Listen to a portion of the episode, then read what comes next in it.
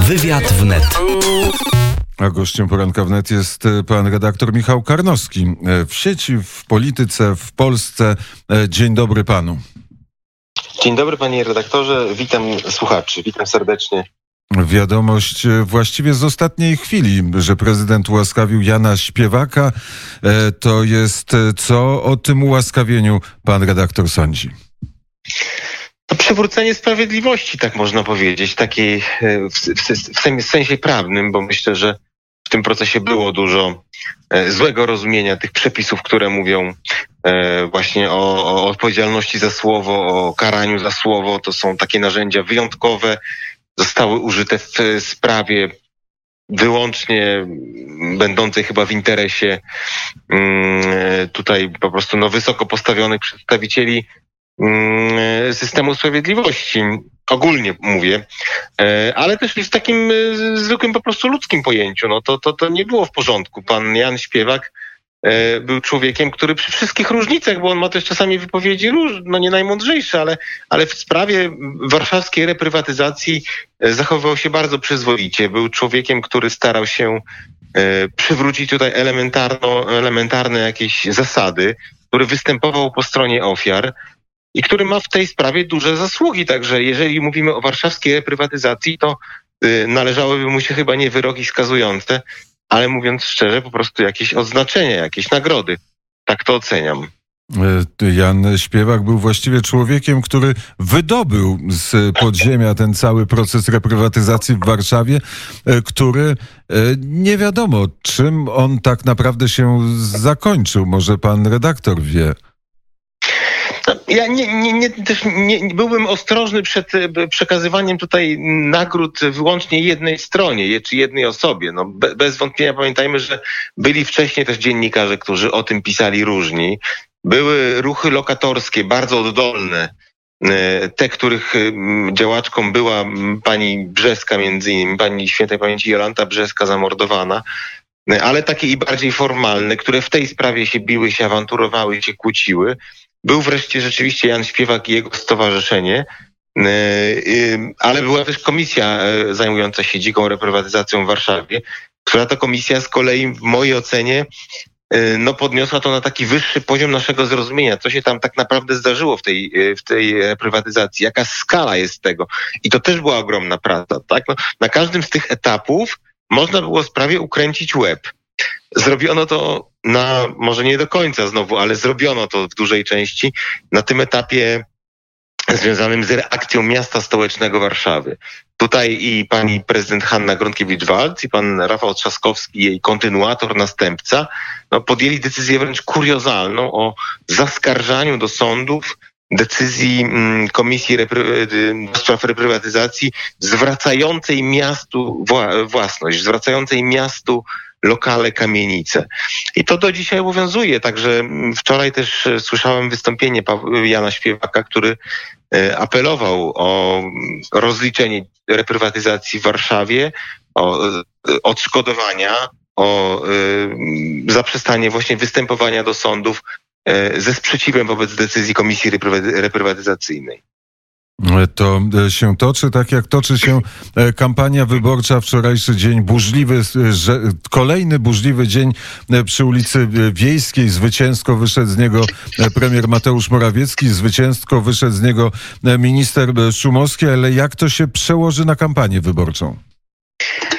Powinno się przełożyć. No tutaj jesteśmy już tak blisko i jesteśmy w takim napięciu, że każdy dzień jest już tak naprawdę kampanią wyborczą. No, proszę Państwa, jeżeli wybory są 28 czerwca, pierwsza tura, to jest naprawdę, no może nie, nie taka ostatnia, ostatnia prosta, ale, ale to są już rozstrzygające, rozstrzygające tygodnie. To są momenty, w których e, no, ten osąd opinii publicznej się naprawdę wykuwa. No, później to już go trudno w takich masach wielkich zmienić, więc y, pytanie o to, kto ma energię, kto ma pomysł, kto się kaja, kto jest zjednoczony, a kto skłócony, y, kto się kaja, a kto, a kto ma w sobie pewną dumę z własnego dorobku, y, kto, kto ma plan, na przykład plan Dudy, wielki inwestycyjny plan Dudy, no to są zasadnicze, zupełnie fundamentalne pytania, decydujące o wyniku tej rozgrywki. I myślę, że bardzo dobrze się stało, naprawdę, że w ten sposób zostało to e, przeprowadzone.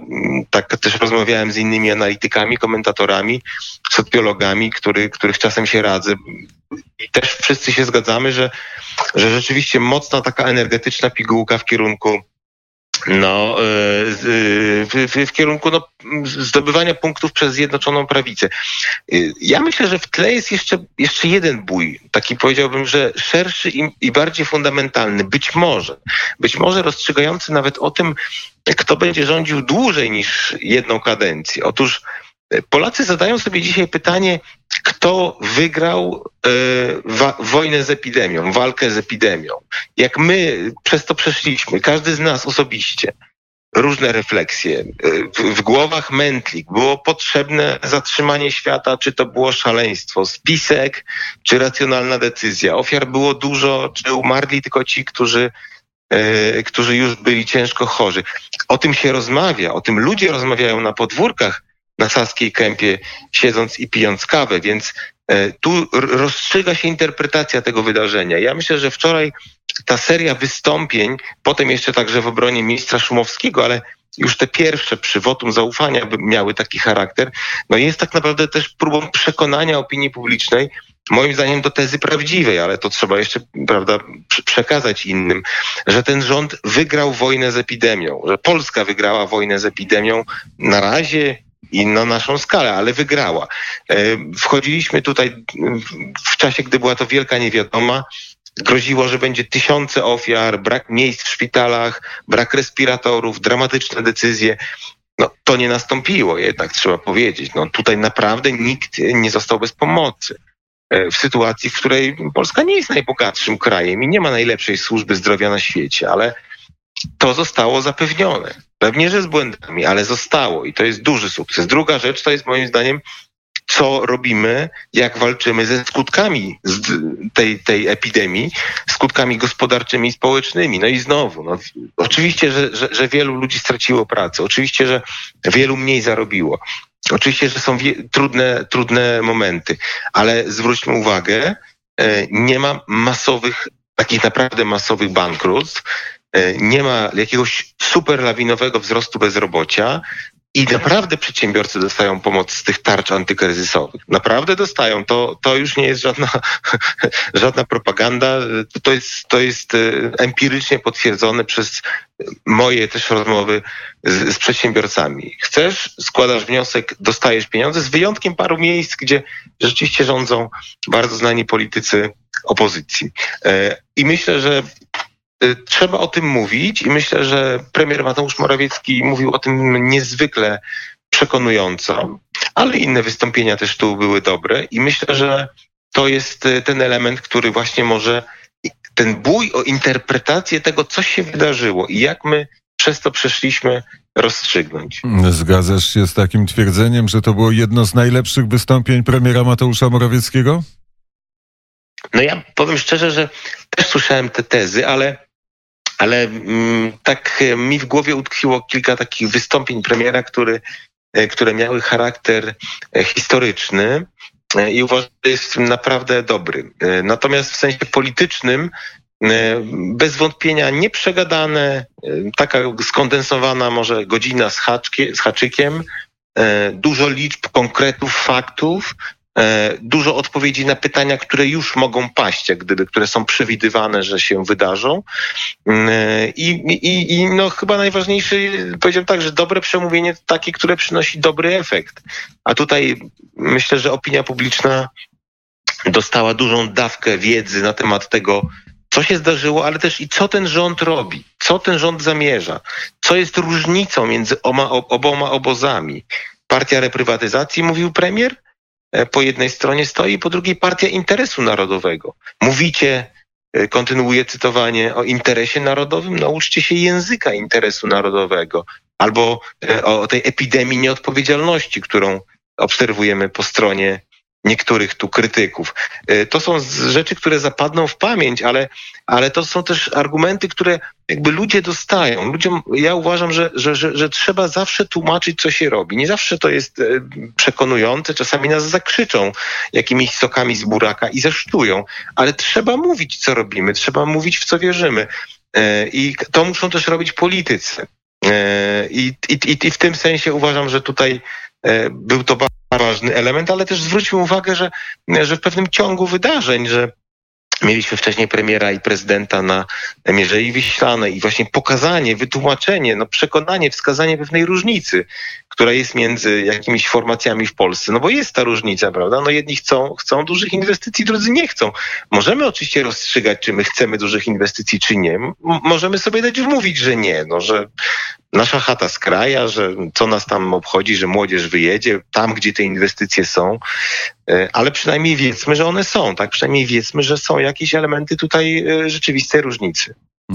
Rzeczywiście prezydent Warszawy powiedział o tym, że zatrzyma przekop Mierzei Wiślanej. Z kolei e, przedstawiciel i reprezentant Konfederacji Krzysztof Bosak powiedział, że jest jak najbardziej za e, przekopem, e, przekopem Mierzei. Mierzeja to jest ten jeden z, jedno z miejsc, o które toczy się bój prezydencki, ale wczoraj pewno obserwował pan redaktor wieczorną debatę nad wotum nieufności w stosunku do ministra Łukasza Szumowskiego, o której, w której wyraźnie było widać, że opozycji zależy na tym, żeby przekazać opinii e, publicznej informacje o tym, jak złym ministrem zdrowia jest e, profesor Łukasz Szumowski. Tak, nawet obserwowałem do końca, bo i na żywo, bo, bo wczoraj akurat pracowaliśmy do wieczora nad nad najnowszym, nad kolejnym wydaniem tygodnika sieci, ale mm, muszę powiedzieć, że mm, tam z kolei najlepszym przemówienie było profesora Czarnka. Naprawdę mm, takie też w sposób skondensowany, e, łapiące jak gdyby istotę zarzutu, istotę tego, o co chodzi. On trochę też o tym mówił właśnie, że to wy tak naprawdę macie pretensje do, do ministra Szumowskiego o to, że on tutaj był skuteczny, że tutaj odniósł swój efekt, o to, że, że, że, że jest człowiekiem, który jeździł jako młody chłopak do do matki Teresy żeby jej pomagać, pomagać do Kalkuty, ale mm, jako młody lekarz, tak, ale, ale, mm, ale myślę, że, że oczywiście też jest, nie, nie jest też tak, że, że, że, opozycja nie ma prawa na przykład badać takiego tematu jak zakup tych maseczek, bo ja powiem szczerze, że no, z zewnątrz i na pierwszy rzut oka nie wygląda to najlepiej. Ale też jest faktem, że y, nikt tego nie tuszuje, że mamy e, postępowania wszystkie, które powinny być wszczęte, wszczęte, że mamy decyzję o e, o tym, że, że będzie żądanie e, odzyskania, czy próba odzyskania tych pieniędzy, wydaje mi się, że to są takie rzeczy przekonujące. To znaczy, że to rzeczywiście mógł być taki wypadek wynikający e, z pośpiechu, ale mm, to, co opozycja moim zdaniem robi, to jest tak naprawdę próba utopienia w, w, w sumie trzeciorzędnej sprawie tych maseczek, którą trzeba wyjaśnić, e, rzeczy dużo poważniejszej. To znaczy sukcesu tej ekipy z, z, w walce z epidemią, w walce z jej skutkami. No, naprawdę się rozejrzyjmy wokół siebie. Polska ma szansę wyjść z tego, nie chcę powiedzieć suchą stopą, no ale być może gdzieś mokra do kostek, a nie, a nie do kolan czy po szyję.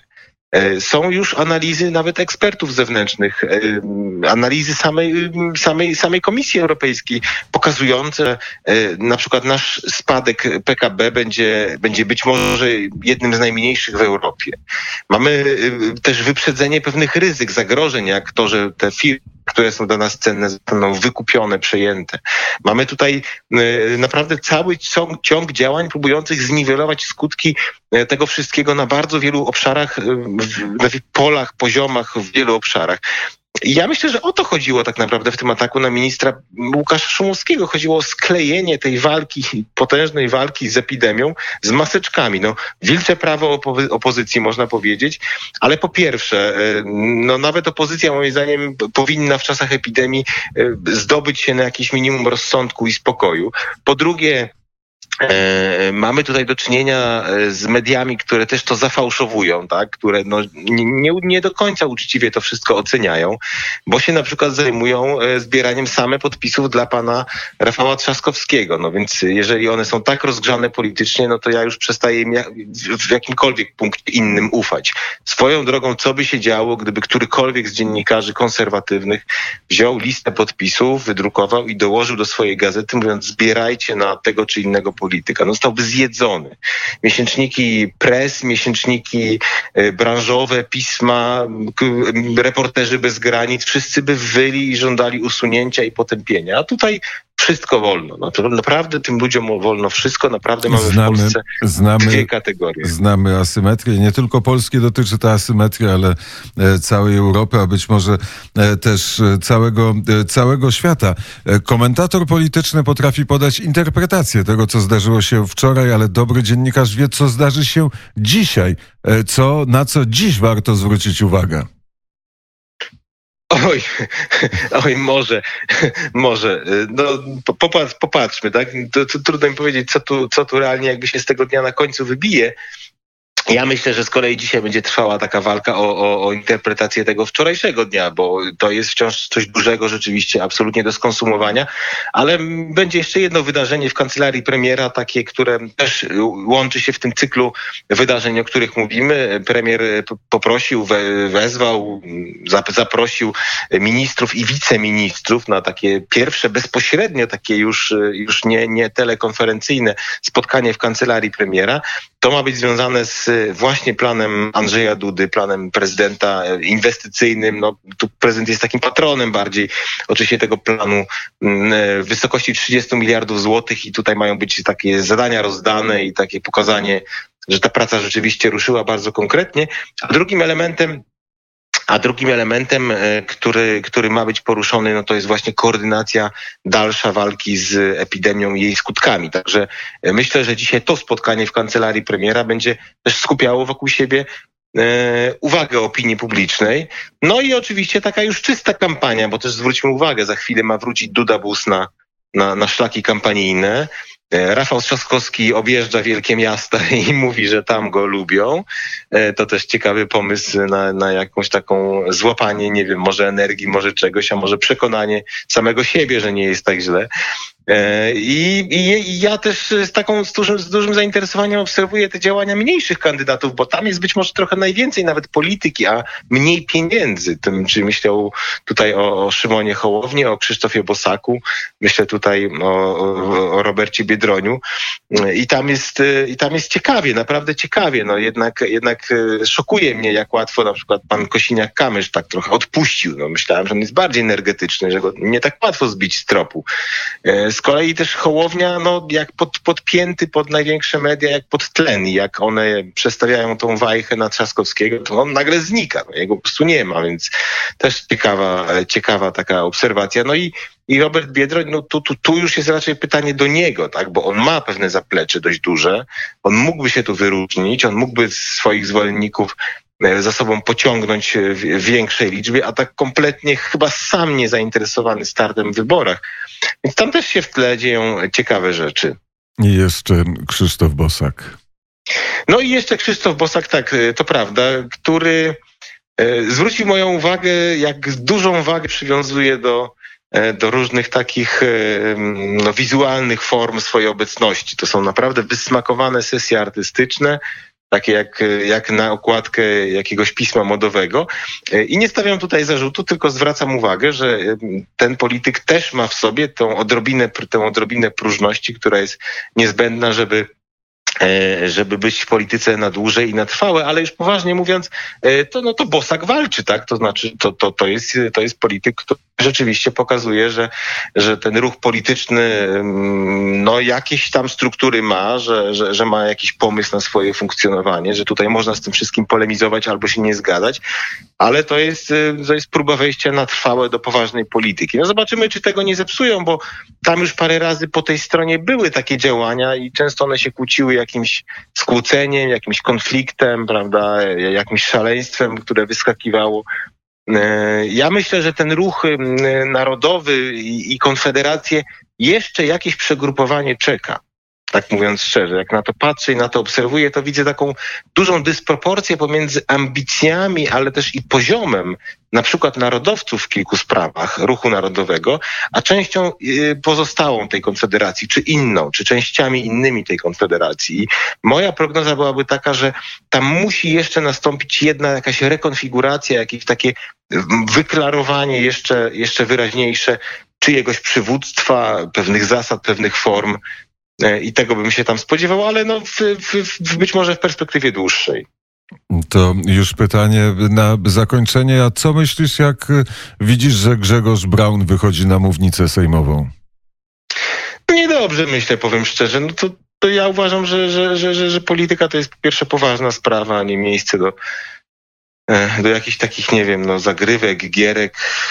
Po drugie, no, słowa szczęść Boże też tak mam wrażenie, że są teatralnie używane.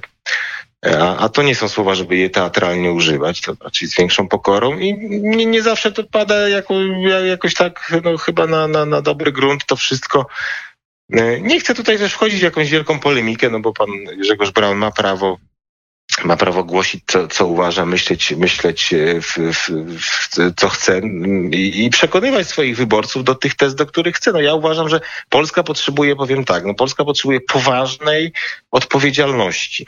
Polska potrzebuje świadomości, że e, takie rządy propolskie, które, które mamy przy wszystkich wadach, e, nie są rządami jakby danymi raz na zawsze i że taka szansa się może nie, nie powtórzyć przez pokolenia, więc wydaje mi się, że Polska potrzebuje też e, takiego naszego zrozumienia, że gdzie jesteśmy, znaczy jak ten świat wokół wygląda, tak, jak się mamy z tym światem komunikować, żeby nie ośmieszyć na przykład wartości, w które wierzymy. Myślę, że tego Polska potrzebuje. No i to już każdy musi sam sobie odpowiedzieć na pytanie, e, czy, czy te, te diagnozy i ta, i ta forma, którą obserwujemy u niektórych y, czasami atrakcyjna, barwna, ciekawa, no czy ona jakby spełnia te absolutnie te, te wymogi, które tutaj e, podałem. No to, to, to można wskazać też Janusza Korwin-Mikkego, który mm, który zawsze przyciągał prawda, młodych ludzi, dawał im bardzo proste, wyraziste, barwne recepty. Oni wchodzili w działalność polityczną u jego boku, boku mniej więcej na dekadę, bo tyle, tyle im jakby zajmowało dojście do wniosku, że jednak y, to nie jest najlepsza ścieżka tutaj, w tym miejscu, z tym człowiekiem, którą wybrali. Część zostawała, ale, ale większość tak prawda przechodziła i szła dalej. No i efektu politycznego z tego wysiłku nie było żadnego. Znaczy ci ludzie wpadali w taką polityczną czarną dziurę. Być może najlepsze lata spędzali przy, w, w projekcie, który nie miał żadnych szans. I, i, I o takich kosztach, takich prawda, bardzo atrakcyjnie błyszczących gwiazd politycznych też trzeba pamiętać, że one potrafią kogoś przyciągnąć i, i wciągnąć i zmarnować mu czas. Powiedział o tym Michał Karnowski. Bardzo serdecznie dziękuję za rozmowę. Dziękuję serdecznie. Wszystkiego dobrego. Wszystkiego dobrego w sieci, w polityce w Polsce, a w poranku wnet zaśpiewa ZAS.